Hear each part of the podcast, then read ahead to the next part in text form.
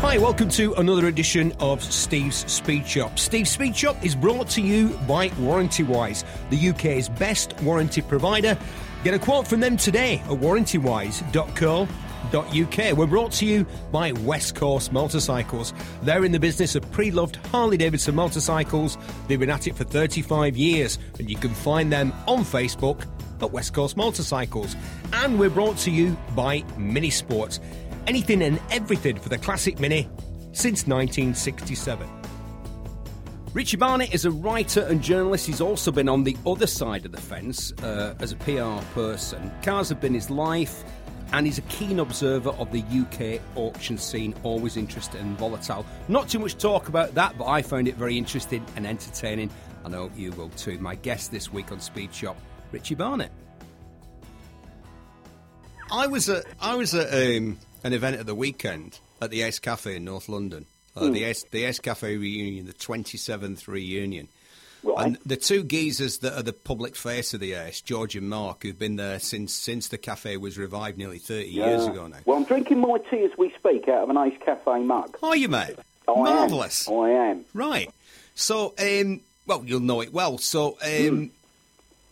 when Mark was trying to get the Ace back, because it was um, it had been established in the nineteen thirties, become an iconic biker meeting place in the late fifties. And was, a tyre depot. Yeah, it then, but I was going to say, it then became a tyre depot for many years, just tyres, and it's people would ride by or drive by and yeah, that was the Ace, that used to be the Ace Cafe, that's where all the fast lads used to meet, and the ton-up boys used to go around the North Circular trying to do the trying to do one hundred miles an hour, doing record races, never actually existed. No, do you know exactly. that? Yeah, I mean, doing all that while, while the Gene Vincent B-side was playing or something yeah, like you... that, or, or maybe an early Johnny Kidd single. Yeah, but do you know how the record races started, where they would, as you just said, they'd put a record in the jukebox and then they'd try and race to a pre-arranged point and get back before the record ended? Do you know how that started? Go on. In the mind of a scriptwriter on Dixon of Dock Green. Really? Yes, absolutely. So, Nobody can remember it actually happening before it was on Dixon of Dock Green. Because the other as... one who's interesting, Steve, with that bike, um, with bikes of that period, is the is the vicar down in the East End of London. Father, oh, what was his name? Who, who, didn't he ride aerials or something? He was and there called... was a really interesting vicar who was... had a, like a bike club down sort of Shoreditch way yeah, in the was... late fifties. He was and called. I thought he was. Again, Steve, there's so many of the good guys we never, ever talk about. Because well, we do. Obsessed with Grand Prix drivers or something. We, we, we don't forget the good guys. We talked about them all the time, and he was called uh, the Reverend Bill Shergold, and the club that he established was called the fifty-nine Club. It was and the fifty-nine, yeah, it was, right. And there was later another vicar called Graham Hollett, who uh, was the mainstay of the fifty-nine. The fifty-nine is still going.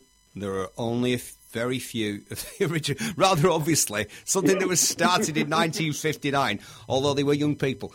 And interestingly, I'm now involved in a project that is um, to do with trying to reach out, a very woke term, but there you go, no. to young people who may be involved in crime. Right. And in a lot of crime that, a lot of crime that kind of impacts on, on them. The sort yeah, of, yeah, you know, what they, yeah. co- what they call, like, postcode beefs or whatever, where some lads from northwest London are having some sort of murderous interaction with lads who are from just like them, but from just down the road, for no other reason that they live just down the road. For yeah, Not for yeah. not because... not. And people must go, oh, it's to do with drug dealing or it's to do with crime. It's just pointless violence between young men.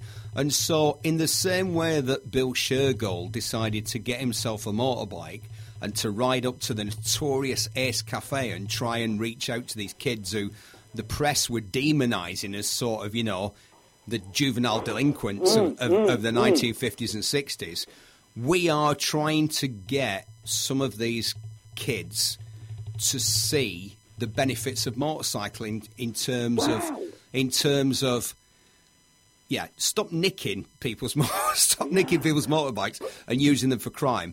Why not use them to travel, to broaden your horizons, to the, the sort of camaraderie, the fellowship of motorcycling? We're well, trying we're trying to get them interested in that. really good. There's a lad near me, Steve. He's got he's got um, uh, a C ninety Cub, but he's re-engined it with um, uh, some modern Chinese sort of one seventy-five, which is mm. like a rip-off, I believe, of the original engine, but more powerful. And he goes, and him and a load of these other sort of um, Cub lads, they go, they go miles on it. And if you could get these people you're talking about doing stuff, I think it's fantastic. Oh, what a great thing, get people involved. I was you with and some... I have had a good living out of cars yeah. and motorbikes. Why shouldn't other people? I was with some guys today, and they've got a bit of a cub fetish, if you'll pardon the expression. Yeah. I'm not, I'm not when, when I say that, crikey, I didn't I didn't mean Boy Scouts, right? I do, yeah, can I just no, I know what you mean. Can I just I know, make yeah, that a proper step? But they do, but they've suddenly become popular. Unless you and I have mi- I've missed it, because those little Honda C fifty, seventy, nineties seem to my mind to be all of a sudden mirroring popularity they've had in the Far East for years. Do you want me to tell you why it happens, Richie? Go on. I'll tell you, mate. I'm not a two-wheel expert. I know a little right. bit from what I see. Well, it's ca- it, it does have a parallel in the four-wheel world, but I think I think what it is, what's going on with these guys, who I saw, I saw, a, I saw a squad of them. I'm not sure what the collective term for a sort of crowd of middle-aged men on Cubs would be, but I saw, a, I saw a squadron of them making stately progress down the East Lancs Road the other night. There must have been about. There must have been about ten of them. And I just really? thought, yeah, and I thought, I, and here's the thing, the guys that seem to be into it are the guys who've had everything. So it's not guys that are just starting out, it, it's not guys that are just starting out in middle age on motorbikes. Mm. They have had a fifty, a one twenty-five, a two fifty, they had middleweight across the frame, four-cylinder Japanese bikes, they graduated to Fireblades, G S X Rs, they then maybe went down the adventure bike route on a B M W G S or a Triumph Tiger, they've done the cruiser thing, they've had a Harley, they've done... Right, so you're forty years, thirty-five, forty years into your motorcycling career. You're looking at the current market and what's on offer. Everything on offer can do one hundred twenty miles an hour plus. Some yeah. of the stuff that's on offer will will do, as as somebody said to me on Saturday, he just test-ridden motorcycle journalist, I've known him for thirty-five years, yeah. he said to me, I've just ridden the new R one, it does one hundred miles an hour in first gear. What? Yes, mate. What? So that's what's out there in the world right now. Oh. And unlike in cars, where they all talk about cars and, like, sort of, you know, I'm not having a go at the three of them because, you know, I used to work with them and never had a problem with any of them. Maybe Clarkson. Yeah. Maybe Clarkson. But, um, you know, they'll discuss supercars as though... They'll stand there and they'll go, oh, well, the McLaren this and the Ferrari that. And I go... And then the punters all standing around are going, oh, yeah, yeah, the McLaren. And I think, mate, you're never going to sit in one. You're never going to drive no. one. You're never going to own one. It's never going to happen. And that's the difference between cars and bikes. That yeah. R one that does one hundred miles an hour in first gear is within the reach of most working people. You well, could exactly, probably afford exactly. one. Exactly. And, and you can have a lot of fun. And, uh, you just got to, as my missus says, who was a biker, you just got to remember that everybody's out there on the road ready to get you. Oh, yeah, absolutely. uh, I don't think she ever... Mind you, she's got longevity, because my other half has got a Bantam, um, a very uh-huh. late Bantam... Uh, Uh, it's not a Bushman, it's, it's a D fourteen forty, D fourteen four Sport she's had for more than forty years. It's so weird that you mentioned the Bushman, because about an hour and a half ago I was in a motorbike shop in Manchester and a bloke came in on uh, a Yamaha, right. which had been, somebody tried to look make look like a Bushman. So it had it had the high level it had the high level Sammy Miller exhaust. It had the the wider bars. It had a, a it had a B S A tank. It had a polished, tiny, tiny little B S A tank, probably hold about a gallon on a good day. Right. And and he was like, and they said, oh yeah, this guy, because I said, and it was a rickety thing, and there were it had numerous issues, but the, I said. Uh, What's with that guy? When he left, he left the bike there. I said, what's with that guy? And they said, oh, he's not he's not on an economy drive. It's not just some old thing he's dragged out. He's paid good money for that. And they said, uh, he's a professional man. He works in Manchester here in the city. And he's looking for a kind of a more stylish alternative to a rev and go scooter. So he settled on this little bush. Oh. And it, and I said, you're right, it, it does. Tr- it is trying to look like a Bushman. He went, yeah, but it's a Yamaha. So I was like, yeah. That's right, interesting. Okay. That's a bit like those Mitsuoka or whatever they're called, um, K eleven Micras that ended up sort of modified to look, yeah, but I know we should really gloss over these Bronto, but it's the same sort of thing. You know, oh, dear me. So I mean, having had a K eleven, I absolutely loved every moment of it. I just think, well, just leave it as it is, it's fine. Hold on. You don't need to do anything to so, it. So, right, let, let, let's, let's get into that, because I, I do find that interesting. Did they only try and make K eleven Micras look like a Mark two Jag, or was there another looky-like? From the oh, front, from dead on... Thing, from... I don't remember any others, because yeah. that isn't that fun. It's really long, and it's like some of those horrible American neo-classics, like Plenes, that had that really long front with that headlamps nastily tunnelled in, with bits of what looked like guttering. Yeah, it just, it's just, because um, again, I find all that American neo-classic stuff absolute. I mean, I would never want to own one, but I find them fascinating. What, what like a are. Stutz Bearcat or something like that? Mm-hmm. Yeah, and, and, of course, and of course, we come back to this famous thing. I was talking to another journo the other day about cars that are uh, allied with famous people. Of course, what you always say about the Excalibur is, do you know who had the first Excalibur in Frank Sinatra. The United Kingdom? Oh, yeah, Tommy oh. Steele. Oh, well, Tommy I knew Steele. that. Tommy you know, Steele. But he, he had the first one in the mid-sixties. So who had... Who, right, which which of the... Surely Frank Sinatra had an Excalibur. Come on, tell me you did. He must have done. He Sammy Davis done. Junior I think. I think. I'm pretty sure I've seen a picture of Sammy Davis Junior with an Excalibur. And the other one I can think of was, was Elvis. Did Elvis have an Excalibur? Yeah, Elvis. I think he did as well. As well as shooting his day Tommaso. I mean, he had he had one as well. But there's interesting, Steve. If you talk about Excaliburs, is that historics have got two. Count them two in their next sale. Here in the U K. Yeah, yeah. At the next historic sale at Ascot, they've got two. They've got a Series Five. Roadster, and they've got a Series four four-door saloon, Ooh. Which is like I, I showed the picture to the missus who, who stuck her nose up, and then I showed because I said it's like a Panther Deville.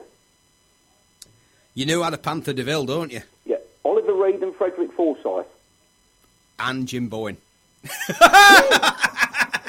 Jim Bowen, you're joking! Super smashing, great, yeah, did absolutely. He, did he say your charity money's safe? It's in the trunk in the back. Your money's safe, though, lads. What is it that you do? Uh, I'm, yeah. unem- I'm unemployed, Jim. You're unemployed, fantastic. Right, let's. But the other thing he used to say, Steve, when he say that, he say, "Oh, I'm unemployed, Jim," but he always say, "Never mind. There's always darkness before dawn." Do you know what? He taught my ex-wife maths at Moorhead School in Accrington. He was the head of maths there, and then. Later on, much later down the road, I used to fill in on his radio show when he was on holiday. So when he, he used he used to go off apparently and tell jokes. And what was his what was his other talent? Do you know what his other apart from telling jokes? Do you know what else he did? Do you know how he started? Well, no, because he was a teacher like Tom O'Connor. Yeah. I knew that, um, but I don't know anything else much about Jim Bowen. The... I did make him laugh once when he All rang right. me up because he said. Because I rang him, because I read his biography, and I was writing for Classic Ford at the time. And he, he'd had a one hundred E, and there was a picture going off on his on his honeymoon. And I rang him and said, nice one, what other Fords did you have? He rang me back and said, oh, what car have you got, Richard? And I said, the only car you can have in Wales, a Daihatsu. And he did laugh, so I thought, well, that ain't well, you made me laugh. uh, I've sort of succeeded somewhere, so I thought, well, that's not so bad. Yeah. But I don't think I'll be appearing at the Embassy Club or anything like that. Hey, that was Bernard. Right, yeah. I'll, t- I'll tell you a story about Bernard as well. So, it's funny, I was listening to, um, was he, who was it? Alexei Sayle mm. talking to Omar Jalili. Yeah. About stand-up comedy, and they were talking about the fact that Alexei Sayle invented stand-up comedy, and I'm right. thinking, wasn't there a T V show on way before you, Alexei Sayle, ever stood up in front of an audience called The on, Comedians? Called The Comedians, where a man would stand, usually a man. In fact, I think it was always a man. Always would, a man would stand in front of a microphone and say, "My wife." Walks into, you know, would tell jokes. Was that was that Northern Club comedy not considered to be stand-up comedy? Well, you, you I would refer you then, Steve, to look at my Facebook page today, because I put up that poster from which I, I, I shared from when some of the comedians did a summer tour at Blackpool wow. in the early seventies, and I put up my caption four years ago was, can you imagine the number of X Js and seventies American cars in the V I P wow. parking? Well, Bernard, as you've mentioned, the daddy of them all, Bernard Manning, with his fantastic Embassy Club. It's, it's, the Embassy Club, I have to say, I went past the other night. It's in Harper Hay, very close to the city centre of Manchester. Right. And Bernard, who started as a kind of... Bernard started as a crooner. He was a big band singer. I was going to say, because he didn't have a bad singing voice, really. No, that's he? how he started. For years he was a singer. But then he he started to gain weight. He was a good-looking man as a younger man, and he and he had a good voice on him. So he'd, he'd do the sort of Tony Bennett, um, Frank Sinatra type... Uh, you know, crooning. Mm, mm. But as he got bigger, his, his sort of dreamboat status uh, was diminished by his increasing girth, and he discovered that he had a ready wit. And so, well, well, that was Tommy Cooper, wasn't it? Tommy Cooper, the magic tricks weren't working, so he, he went with a comedy. But anyway, yeah, so yeah. Um, Bernard used to be very... visible around Manchester because he drove, and there was nothing else. I don't remember seeing anything like this. There was, uh, he drove a Lincoln Continental. Yeah. And I'm pretty sure that he would have got that from Manchester's very famous American car dealership, Bauer Millett of Manchester, Bauer. who for many years were the only authorised, G- get this, the only authorised G M agent in the U K. U K. Yeah. What about Lindrum and Hartman then, down in London? Were they just sort of like, because they were near the old American embassy, just behind um, Oxford Street. So were they, they in the sort of diplomatic, was, if you were the sort oh, of yeah, Venezuelan, yeah, if you were the Venezuelan ambassador in London and you wanted a Cadillac or a Lincoln, by the way, uh, fact fans, I know that the Lincoln Continental isn't a G M product, but Bauer Millett of Manchester would have a showroom uh, right in the centre, literally right in the centre. I mean, if it had been London, it would have been sort of, you know, on Oxford Street. I mean, Bauer Millett was right there in the centre of the city. And in the window, they had Camaros, Corvettes, they had Ford Broncos.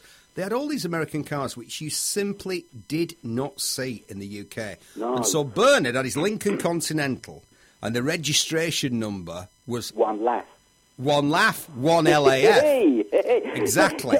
You mate, you raised a very interesting point there, Steve, about Bauer Millett, because I was talking to Pete Tucker, the American oh, car yeah, Pete Tucker. Yeah, yeah. I did a big interview with him for Motorsport years His ago. book's great, he, by the way. Hmm?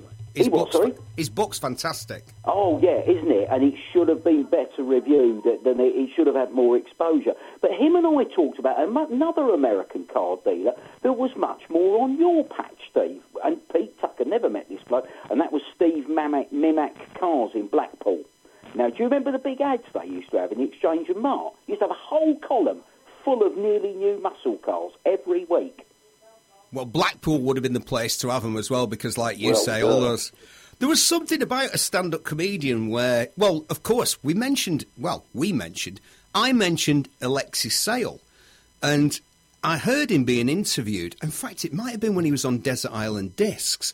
And, of course, I'm of that generation that remembers him originally from the young ones, mm. Jerzy Bolofsky and all that sort of stuff. You know, I wasn't exactly popping down to the Comedy Store in Soho when I was a twelve-year-old boy. I wasn't going to draw you. Growing up in Bury, Lancashire. But I knew him from the young ones. And um, why has Alexei Sayle come up in this conversation about American cars? Well, we go back to stand-up comedians, because we could get on to Colin Crompton's big block Pontiac um, uh, Parisian estate from the uh, late seventies that's being restored. A Pontiac Parisian estate. Well, it was That's... the Pontiac body shell. It was the same body shell as the Caprice. Oh, no, no, right, I've remembered. Right, so, of course, Alexei Sayle, they were asking him about one of his his favourite characters, Bobby Chariot, who lived was... lived in his Jag. Who lived in his Jag, and was the character was that Bobby Chariot was one of these Colin Crompton, Bernard Manning, Ken Goodwin type northern comedians...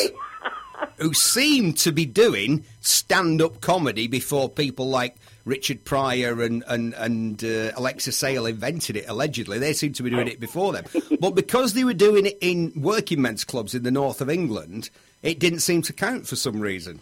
No, because it wasn't no. being done in London, it didn't count. I, I, I don't well, know well, why. I know I, I'm with you because I was brought up on watching The Comedians. My parents hated it because my dad was a, was a barrister, and it was a bit like, you want to watch that? Oh, I don't know about that. I've yeah. got to tell you this story about Bernard. So um, I'm working. I've left college at eighteen. All my friends have gone to university, but mm. I'm the one who said I'm not going to university. I don't want to spend another three or four years in peonery. I'm going to get a well-paid job. I'm going to buy myself a car. I'm going to get myself a cool scooter or a motorbike or whatever. I'm going to get my own place. So I get a job working on building sites. And the thing about that is it's one of those blue-collar jobs like the bins, waste disposal, truck driving, uh, working in construction, where initially the wage is good, but then you realise you're working with a guy twice your age and he earns the same as you.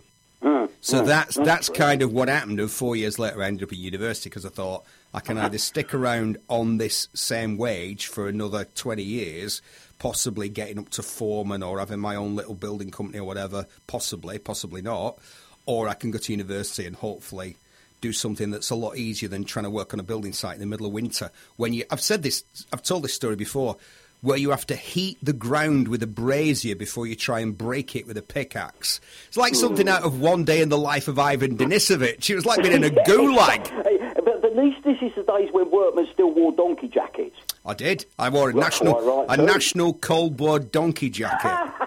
Superb. God, so, we're in our Bedford, ex-army Bedford four-ton truck. We've got the cement mixer on the back and the lad as an older gear. And me and Phil, the guy who's twice my age but earns the same as me, absolutely cracking bloke and much better suited to that lifestyle than me, hard as nails, absolute. Didn't feel the cold, the depths of winter, he'd be there with his t- exactly the same thing. He wore exactly the same thing. He wore a brown window-pane check shirt, a pair of old jeans and hobnail boots. And, oh, and he wore that. Right, he wore that on the first of July and the first of January. He wore exactly the same thing, regardless of the weather. I'd be there, like thinking, this is like being in a forced labour camp in Siberia, and he'd just be there, like, "Come on, Stephen!" Like this, like, "Oh no." Anyway, we're in Harper Hay, the part of Manchester where the Wolf. It says the world-famous Embassy Club. Yeah. I'm not sure that it is, but that's what it says on the outside of the building. And Bernard's coming out the side street in one laugh, his Lincoln Continental, with the Continental pack on and everything. He pulls up next to us in the uh, in the Bedford truck, and Phil, who, as I've said, is a real rough diamond, winds the window down and says, "Hey, Bernard, give us a joke, you rotund individual." He didn't say that. He cast, as- cast aspersions on Bernard's parentage as well as his size. His, his, his size. The window comes down. It's it's and here's the thing. Do you remember when blacked-out windows was, like, super rare? Oh, Do you remember yeah. when that was really yeah. rare, that a car... The only cars that would have that would have John Lennon on the other side of them or, like, you know, yeah. a, a lord or sort of some, some Hollywood starlight. Or Diana Dawes and Adam Lake. Absolutely. Got some stories about them as well, Mike. Tell yeah. them in a minute. From the cellar in Win- the cellar in Windsor and, the you know, all that stuff. So- anyway... Might not, but um, the, the the blacked-out window came down, a pudgy fist came out with the middle finger raised, and as the hand came out, Bernard just lit the back tyres up on this Lincoln Continental. He just, he just, he just, he just planted his foot down hard, his right foot down hard, and the Lincoln just went up the road with white smoke pouring off both the back tyres. Oh, yeah, we're quite right, but he probably did a gallon of gas doing that, didn't he? I great fighting that sort. I'll tell you what, the, the, those lads earned some money though, didn't they? And it, it's yeah, it's interesting that yeah. you should put that post up today, saying, "Hey, look at all these sort of northern comedians from back in the day." Yeah, well, and like, on Facebook now, Steve, you'll, or later on, you'll see. I put it, it was really interesting because it was Frank Carson who drove a Honda Legend. I remember he had legends, like Michael Aspel did at the same time. It was Dougie Brown, don't know what he drove. Colin Crompton, he had the Pontiac. George Roper, no idea, but he always struck me as a sort of bit of a Series one X J twelve man. Um, and, of course, they had Shep's Banjo Band as well appearing, who were on the end of the Comedian. I mean, she's just Good fantastic. Grief. That was entertainment. We were ent- in this era of Netflix and on, on demand and all that sort of stuff. You yeah. think, Yeah, people used to sit there and watch a lot of men in brown suits wearing sort of exactly. velvet bow ties tell jokes that were always sort of borderline sexist, racist, or, or something. Well, whatever, something yeah. Is. The interesting thing was, Steve, on the poster, they're doing it twice nightly, twenty past six and twenty to nine. That was entertainment, mate, wasn't it? That was good, but your good value entertainment. That I'll was, tell you what, Bernard cropped up again. He, he, he cropped up a few times in my life because, you know, this is where I've lived for the vast majority mm. vast majority of my life, for, for good or bad. But um, Bury Football Club, who are no more, R I P Bury Football Club, yeah, and yeah. that's one of the reasons that I hate football. I've come to hate it because Bury were allowed to go to slip away quietly, one of the oldest clubs in the Football League, one of the oldest clubs in the world, were allowed to go, with a proud history, were allowed to go, even though they'd been promoted that season. If they'd have played the season that they didn't get to play because the f- club folded and went bankrupt, they would have played in a higher division. You tell me that a sport isn't corrupt. When a club have been promoted because they've managed to get into that position at the end of a playing season, but they don't make it to the next season because of an amount of money that Cristiano Ronaldo could reach down the back of the sofa and pluck out. They went bust for such a tiny amount. I remember that. And people I mean, stood up, by and watched and did nothing. Well, it must have been about. It must have been very sad because I mean, it ended up in, in, in like the Telegraph sporting section. I mean, if, if the Telegraph starts looking beyond Northern Watford, I mean, you know, something serious is afoot. Um, but yeah, you're absolutely right. It's, it is, and it is a shame. But talking about Manchester, I was interested. Another person who fascinates me. Here we and I'm go. sure you've got plenty of stories. Go on. I want to know what car Tony Wilson drove. Right, because well, I, I can found tell that you. picture of him with an Arden kitted X J forty. I'll ping it to you later to have a look at. He had that later. He had it that was... later on. But um, I I got in a position. Right, we should explain who Tony was. Right, yeah. So Tony was a fairly... I can't think of anyone else in the world of entertainment like him because he was at the same time the coolest man in Manchester. He was the guy behind... Not not the only guy behind fa- Factory Records. No. Because there was Alan Erasmus and there was Rob Gretton and there, there were other people that were involved with Factory Records. But Factory, who were like the coolest sort of... You know, they had bands like A Certain Ratio... Uh, Joy Division, famously Joy Division, Deruti Column. They had yeah. this sort of avant-garde music. The sales weren't that great, but it was super cool, and it was, you know, it was all very sort of artful, and he was really into sort of the whole situations thing, like Malcolm McLaren. Yeah. At the same time as he was the coolest guy in Manchester, he was the damn nightly newsreader. He was the guy. At, he was the guy at half past six who went. Uh, good evening and welcome to... Here is the news. Uh, the Police Federation... of It was like the newsreader. Yeah, it, the it, news you cannot reader. explain, Steve, no. can you? If, if you've never seen him or understood it, you cannot get your head around just what he was. And what he, he managed did. to operate on those two levels. So every single person, ninety-nine percent of people in the Northwest, if you show them a picture of... No, let's, let's, let's not say that. seventy-five percent of the population would have said, that's the newsreader. That's Tony Wilson, the guy who reads the news. And the kids would have gone, that dude's the head of Factory Records, the coolest label in the world. And you would have been like, the, you know, the people who set up the Hacienda nightclub, which, you know, I used to virtually live in the damn place back in the day. But and it, it was amazing. But I, fortunately, got into a position where I could... Get into, you know, I could get into the Hacienda for free, and you know all that sort of stuff mm. because I was a journalist. I was, I, I'd done some stuff for I D magazine and for The Face. And, oh, a, you. and Arena. That's wow. how I started. That's how I started. I started right. writing about and taking pictures of bands. The first picture that I ever took, because I started as a photographer really, and the first photograph I ever took and got paid for was a picture of um, Henry Gibson, who was the bongo player in Curtis Mayfield's band, and the gig was at, at the International. Roger Eagle, the guy who started the Twisted Wheel in Manchester, where Northern Soul originated. Mm. Um, it was at his club, the International, and that was the first picture I took. So I got into a situation where the German news weekly Stern, do you remember the people, the Hitler Diaries, all that sort of yeah, stuff? Yeah. They contacted me and said, we heard that you're the guy... Uh, we want to do a story about Northern Soul music. And I said to the journalist who contacted me, well, that's kind of all over, but there's this thing that's happening in Manchester right now, and they call it house music.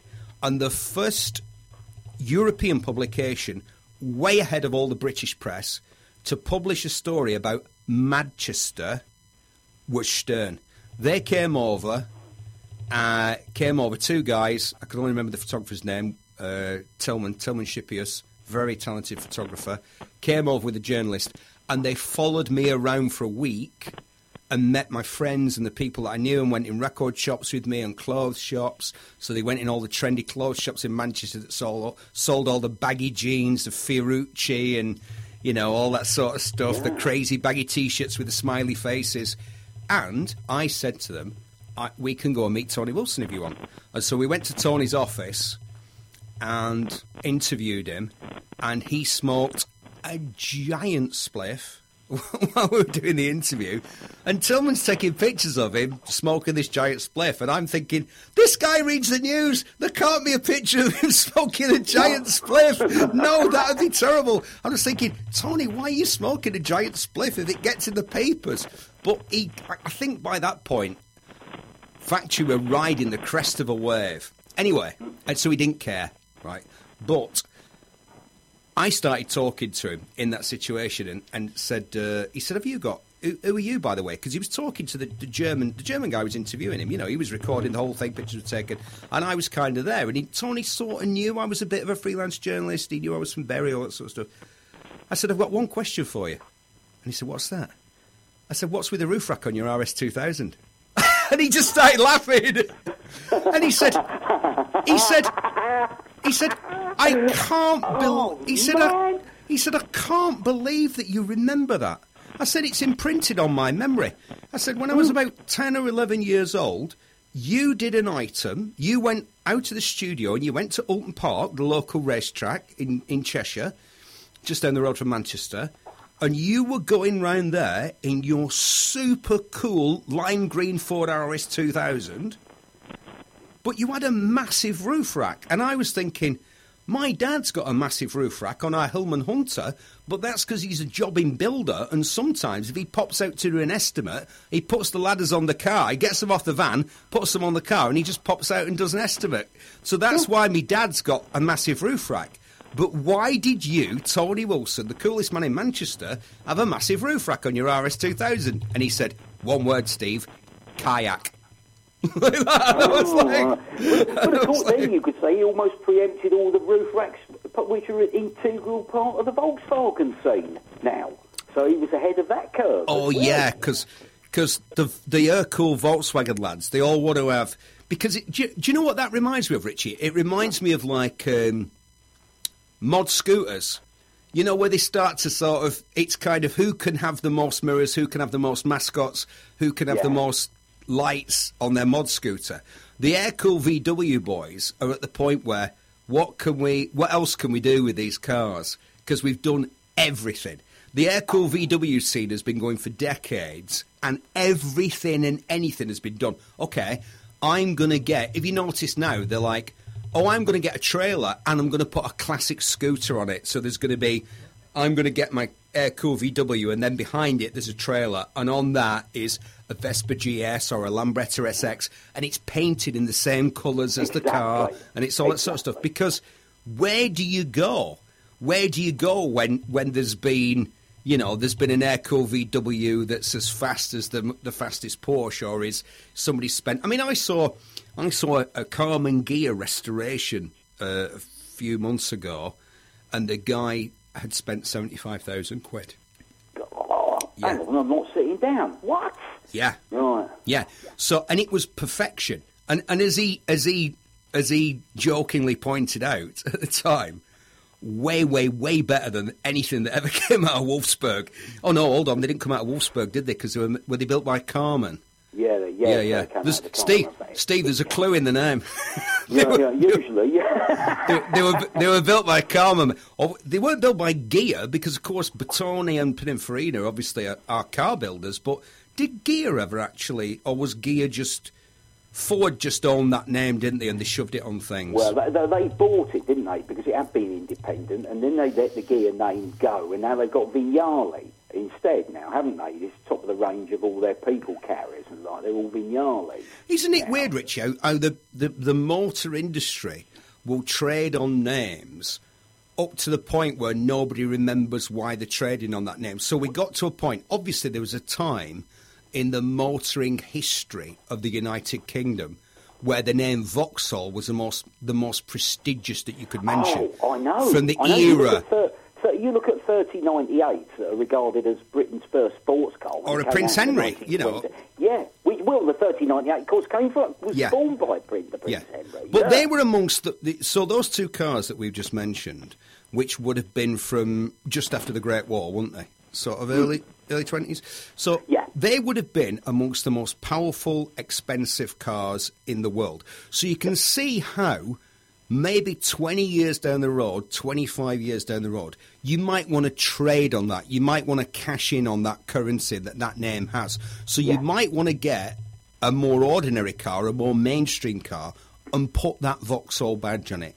But what are you doing when it gets to the nineteen eighties and you're putting the Vauxhall name on cars thinking that people are going to think of it as prestigious? Because it well, was a yeah. long, long way from the Prince Henry and the thirty ninety-eight When I, when my brother came home in a Cavalier S R I. Oh, hold me back, yeah. I mean, because, because you see that, Steve, that you could almost see Rolls-Royce now trying with a fountain to do a Gurney Nutting limited edition and trade on the Gurney Nutting coach building name of the twenties and thirties. But how many, Richie, how many of the football players, rappers and internet entrepreneurs that might murder out one of those Rolls-Royces, they probably think... They probably think that Gurney Nutting is on Everton's transfer list. It or is, he's been... He's, yeah. Oh, hang he's... on. No, no, no. But you're absolutely right. But you could do that, couldn't you? Because you, you, they could do a Cullinan Gurney Nutting, and you and I would, would just cringe, because when you go back and look at the Gurney Nutting coachwork of the twenties and thirties, it's as good as anything that came out of Italy or Germany. I'm absolutely fine with Rolls-Royce building an S U V. I'm absolutely fine with Bentley building an S U V. But what there must never be is a Ferrari S U V. Because it's just... It's well, just there the should am- be, but I, I don't think there should be a Rolls-Royce one, because I I, I just look at... I, I was overtaken there, but in, in down near Cardiff by a Bentley Bentayga, and I do not lie, Steve, it was metallic pink. Uh, and, uh, I'm afraid to say as well, my late mother, who I got my interest in cars from, said she thought the Cullinan was an attractive car. And I know she was eighty-seven or whatever. I said, Mum, have you had your eyes tested? But yeah, she but said, oh, it's a really nice looking thing. What? You can't, you can't fight City Hall. If, if, if your, if your, if your public demand that you, and they know, because they ask and they say, you know, like, like they. And, and again, the other one that was, whilst I'm opposed violently, quite violently, to a Ferrari S U V, I'm fine with a Lambo S U V, because there was the Rambo Lambo, was the was the L M, was it double oh two? Yeah, the one that they double oh four or something. Yeah, but that, but that is a just seriously fantastic vehicle. This current Lambo S U V leaves me cold. But there again, well, isn't it an Audi? Really, at the end of the day.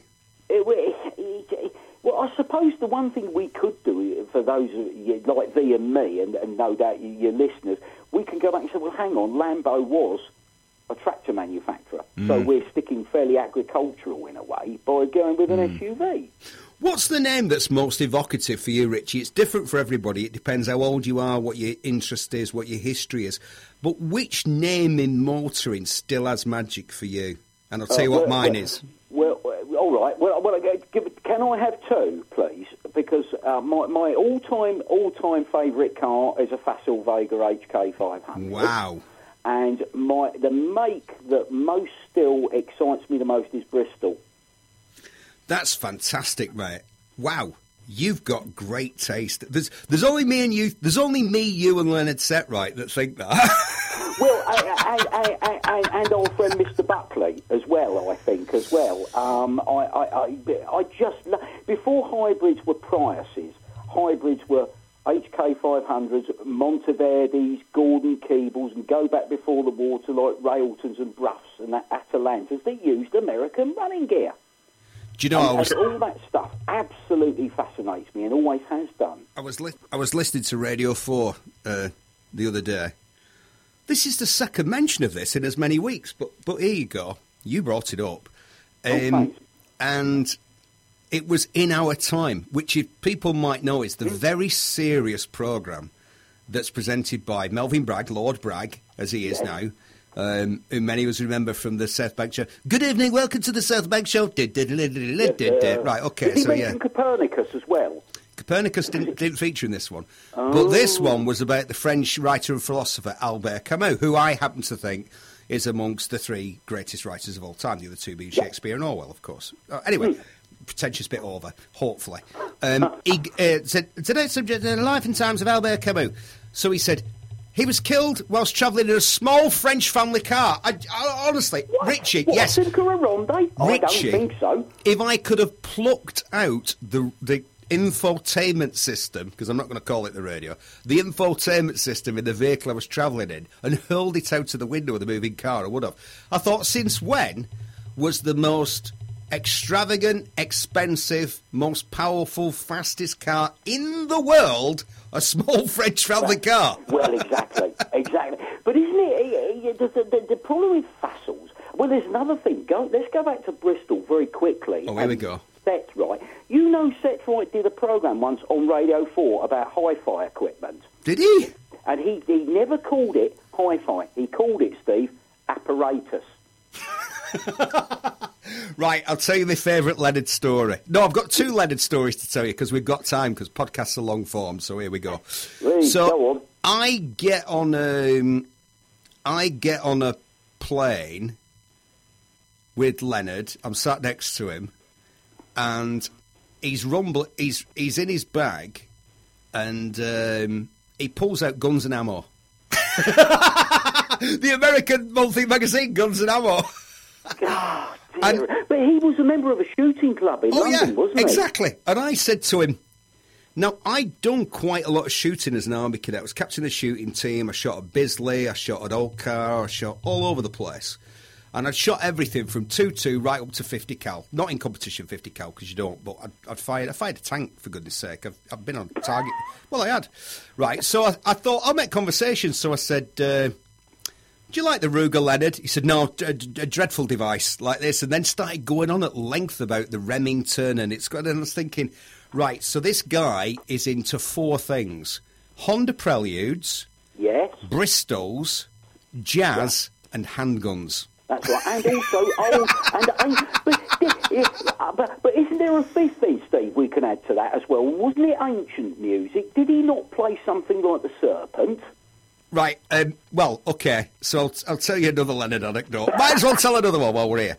So, I remember reading a story about how, when he was a student, he would support him, an engineering student, he yeah, would support right. himself by playing the clarinet in jazz bands in London's um, exciting Soho after hours, where all the interesting stuff went on. So I'm not, I, I think it might have predated, well, it would have predated Ronnie Scott's, but obviously there were jazz clubs, there were cabaret clubs, there were strip clubs, you know, where they would have had a light, a small live band. Da, da. Perhaps Leonard was doing, da, da, da, da, da, da, you know, while the girls in the Windmill Theatre well, disrobed. Yeah, like yeah, yeah. The Mysteries of Edgar Wallace. Exactly. So he told a story about coming down from north of London, down via Archway and the Holloway Road, which at the time I lived on. So I'm on the Holloway Road reading this story, which I think is in Leonard's book. I'm trying to remember what it was called. We'll remember in a minute. Or it yeah, may have been... A Long Lane with Turnings, that's it. Or something like that, wasn't Yeah, it? Which was the collection of his work from Car Magazine, various publications mm. that he worked for, when there used to be proper motoring magazines with massive four thousand word road tests and exactly. four or five four or five monthly columnists and all, Russell Bulgin, Leonard... Bishop uh, talking about wine. George George Bishop, he was so rude, wasn't he? Awesome. Yeah. Anyway, right, anyway. So... I'm walking back from Waitrose. The Waitrose on the Holiday Ro- Holloway Road was always an awesome celebrity spot because it's Waitrose and it's in not, it's in Islington for goodness' sake. It's well, not in a posh. It's not in a posh bit of Islington, but it's the big Waitrose in Islington. So, uh, you know, one week I'd be in the queue, ten items or less behind uh, Michelle Rue. The next week, Lord Kinnock and his wife.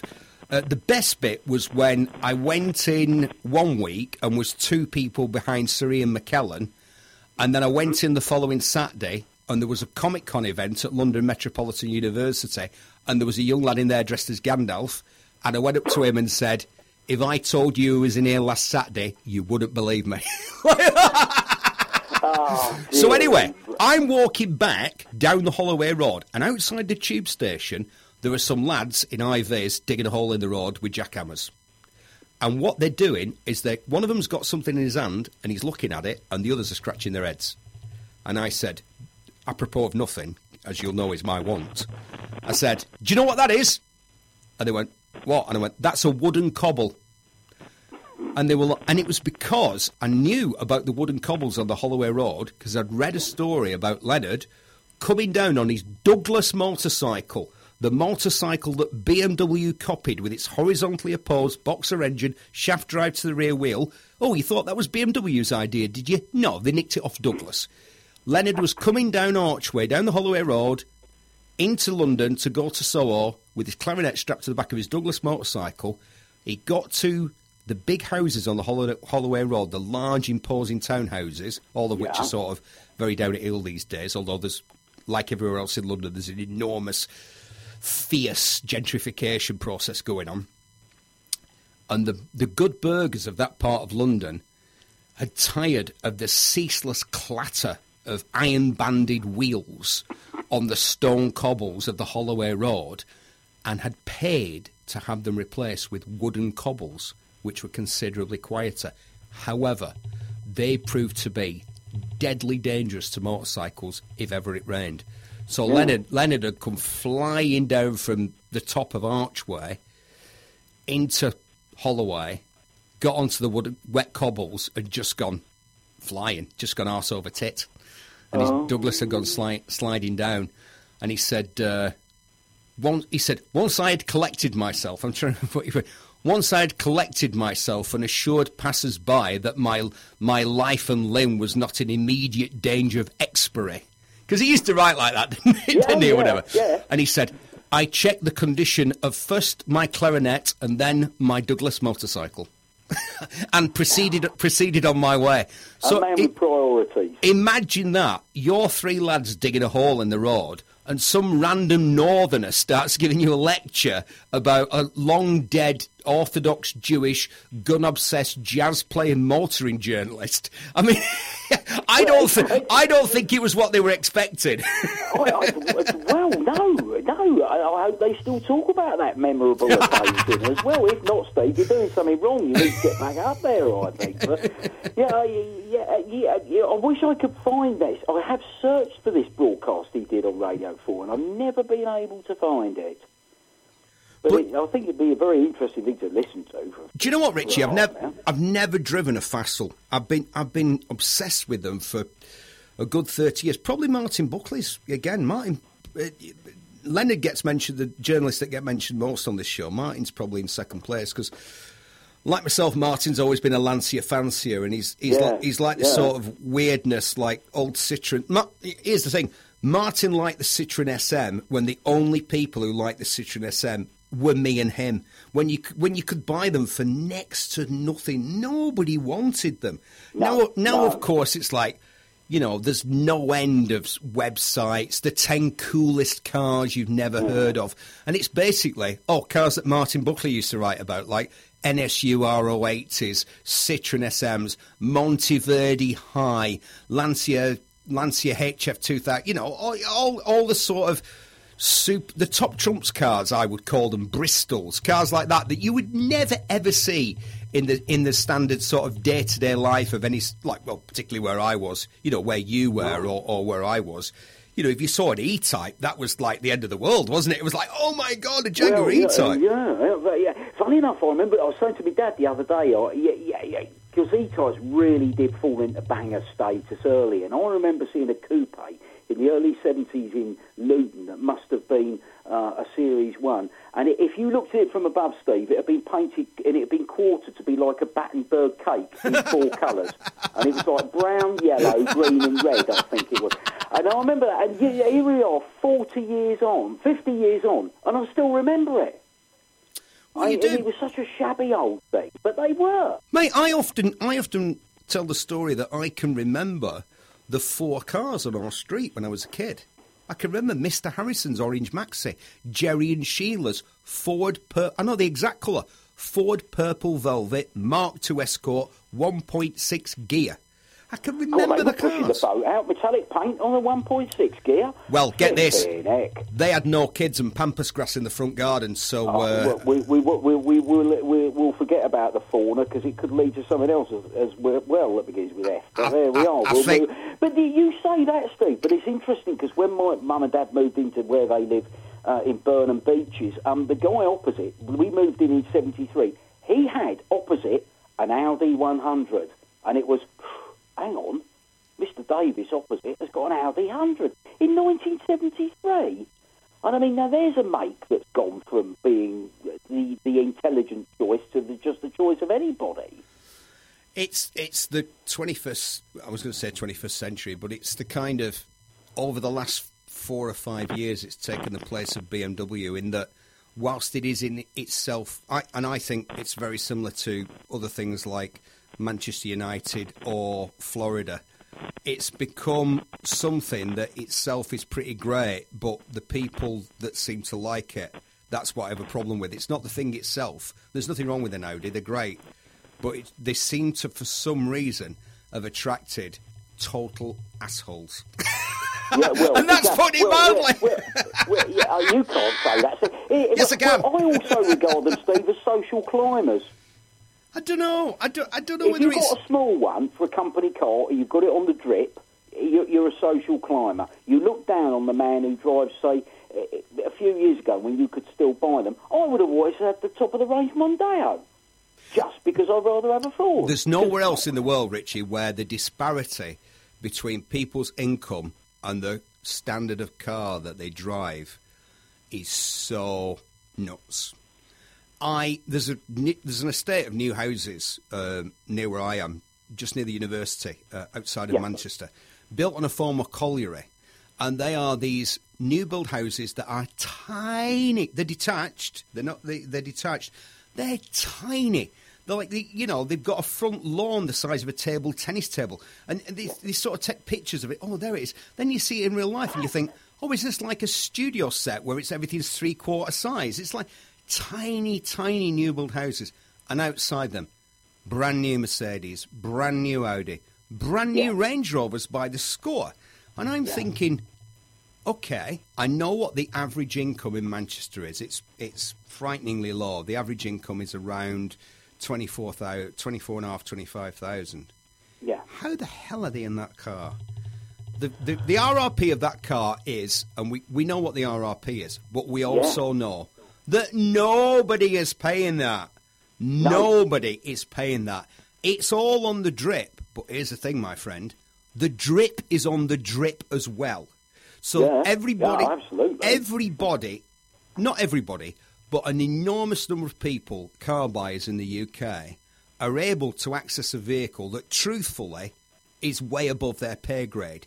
Because no, I would imagine nowhere in the world is the car market as competitive as it is in the U K. And I've heard stories of dealers taking one thousand pounds out of a car that costs fifty thousand pounds or something. It gets to a point where you, just to make a sale, they are cutting their own... They're doing anything to get that punter into the car that they want, oh, yeah. regardless, yeah. regardless. They never actually own the car. How many people own their car now? They think they own their car. You don't own your car. You can't afford that car. It's just because there's been a big billboard saying that you can drive around in it for two hundred pounds a month. And you yeah. can afford it for two hundred pounds a month. But in a few years' time, there's going to be a day of reckoning. And they're going to tell you that you've kind of not really been keeping up with the payments. And that if you actually want to own it, you owe them a million pounds or whatever but it is. But if you go on the P C P, Steve, I, I, don't, I don't know how many miles you do, but in my my, my lovely old X-types, that I, I, which are both petrol ones, I do the auctions coverage with, I mean, I got two hundred sixty-five thousand out of a two point one, wow. and I never changed the clutch, the exhaust, or the shock absorbers. Wow. But it kept going.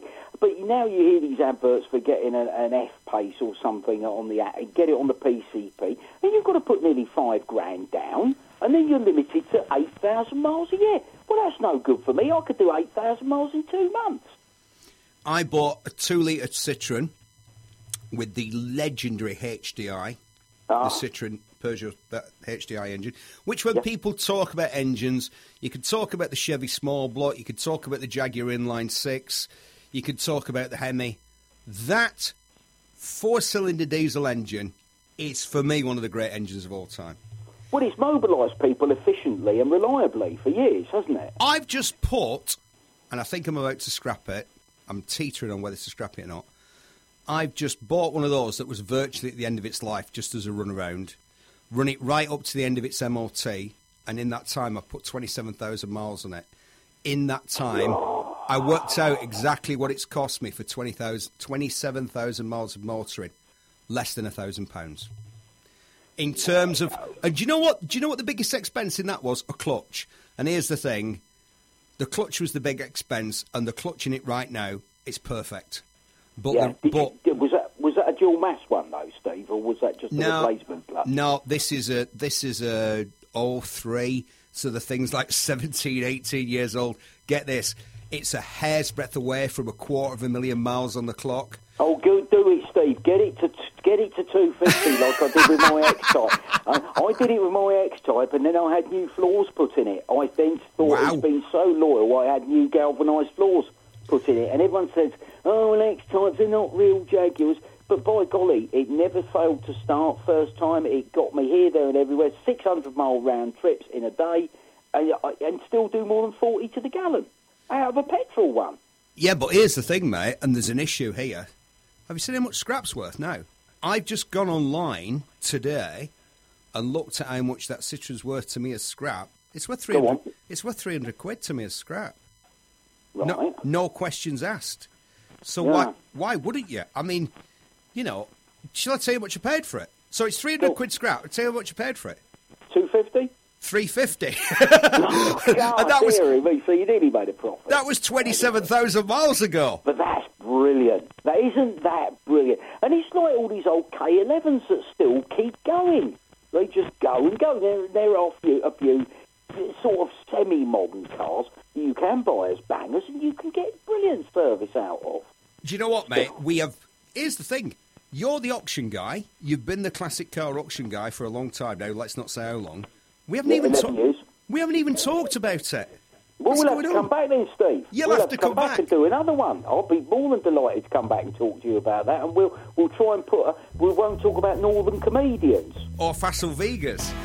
That's it for another episode of Steve's Speed Shop. Social media doesn't let us tell you about it. You need to spread the word about Speed Shop. Tell people how good it is, how entertaining it is, and how fantastic I am.